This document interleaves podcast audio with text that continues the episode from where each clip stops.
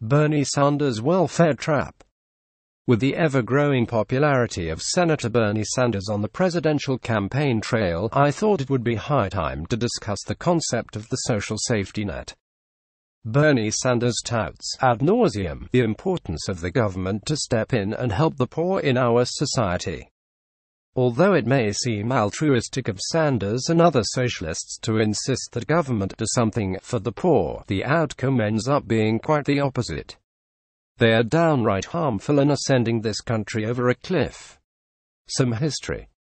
President Lyndon Johnson declared war on poverty in America when he signed the Economic Opportunity Act on August 20, 1964, which then created the Office of Economic Opportunity.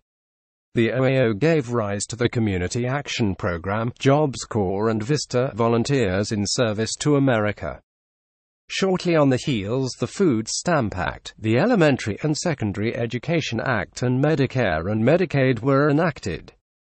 As a matter of fact, there are some 126 agencies, bureaus and offices and 92 federal programs that have sprung up to fight the war on poverty. Since Johnson made his infamous war declaration, Americans have spent over $22 trillion on poverty. That's right, $22 trillion. Adjusted for inflation, that's more than three times the total spent on all American military wars combined. Let that sink in for a few minutes. America is actually the Johnny-come-lately to the altruistic welfare party. It began in the mid-late 19th century with Chancellor Otto von Bismarck of Prussia. After he defeated France in 1871, taking his cues from Abraham Lincoln, he unified the several German provinces into one empire. This centralization of power gave him the ability to control both foreign and domestic policy without the concern of another German province interposing. It also created a captive national citizenry. He then created the first welfare state in the modern world which he called the Sozialstaat.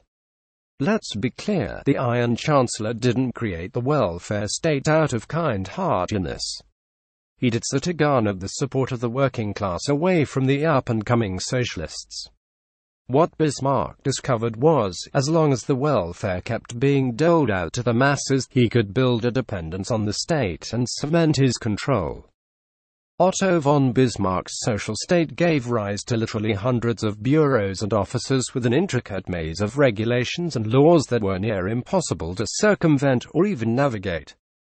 This latticework of red tape was still in place when Adolf Hitler came to power in 1933 with his National Socialist Workers' Party and National Socialists. It was relatively simple for the Nazis to set up shop in a governmental infrastructure that was already centrally controlled.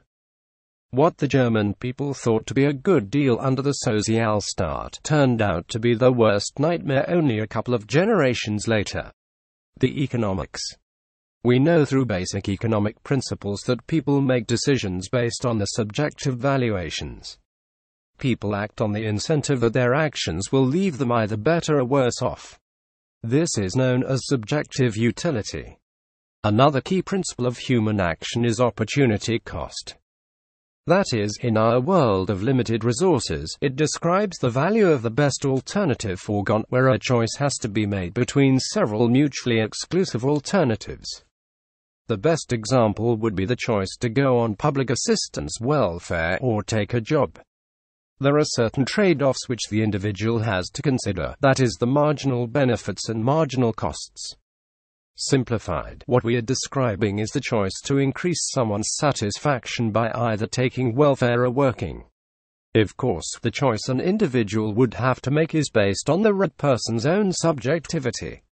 For some, the stigma of accepting welfare is too great and they would rather go back to work, even if employment may lower the standard of living. For others, peer pressure or generational welfare might influence whether the individual even considers any stigma at all. Since the 1960s, there have been many generations of families reliant on the welfare state. To them, it's an ordinary fact of life and a means to increase the marginal utility.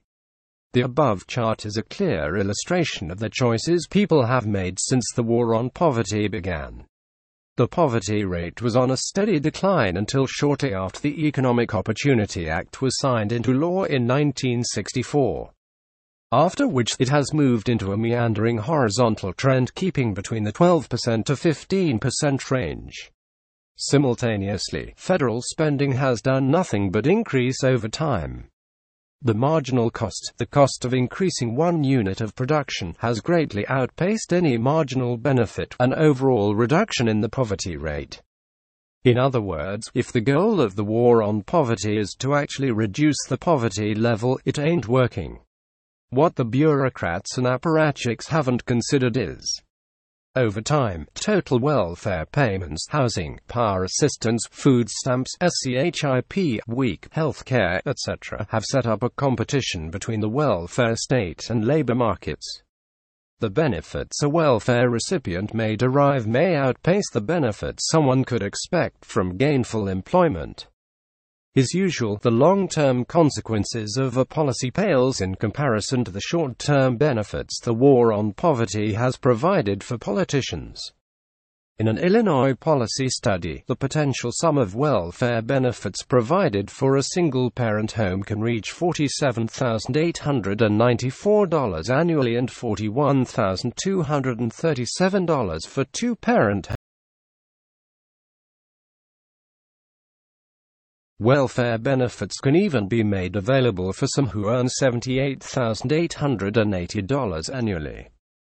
A full-time working single mom earning between $8.25 and $12 an hour has the most benefits available to her. This means she has to consider her family's subjective utility before taking a pay increase. An $18 an hour job would spell a loss of one-third of her family's total resources. In order to offset any losses and bring her family to the previous level, she would have to earn $38 an hour or about $76,000 annually. The incentive to remain in a cycle of welfare dependence is startling when analyzing these figures. But what about the disincentive for the poor to maintain a two-parent home? It's no surprise why minorities have a 72% illegitimate birth rate. It simply pays better. Conclusion one of the planks of the Communist Manifesto was a destruction of the family unit by a dependence on the almighty state. The economic concepts and principles we discussed are rudimentary to a learned economist. Concepts of incentives, subjectivity, marginal utility, and so on are taught to high school students in an introductory economics course. One would have to consider the incentives the economists have who are employed at the myriad of federal, state, and local welfare agencies. Truth be told, the welfare state has been nothing less than departmental for society as a whole. The moral cost outstrips the financial cost the war on poverty has amassed over the decades. How can you put a monetary value on the security of the family and all of its benefits?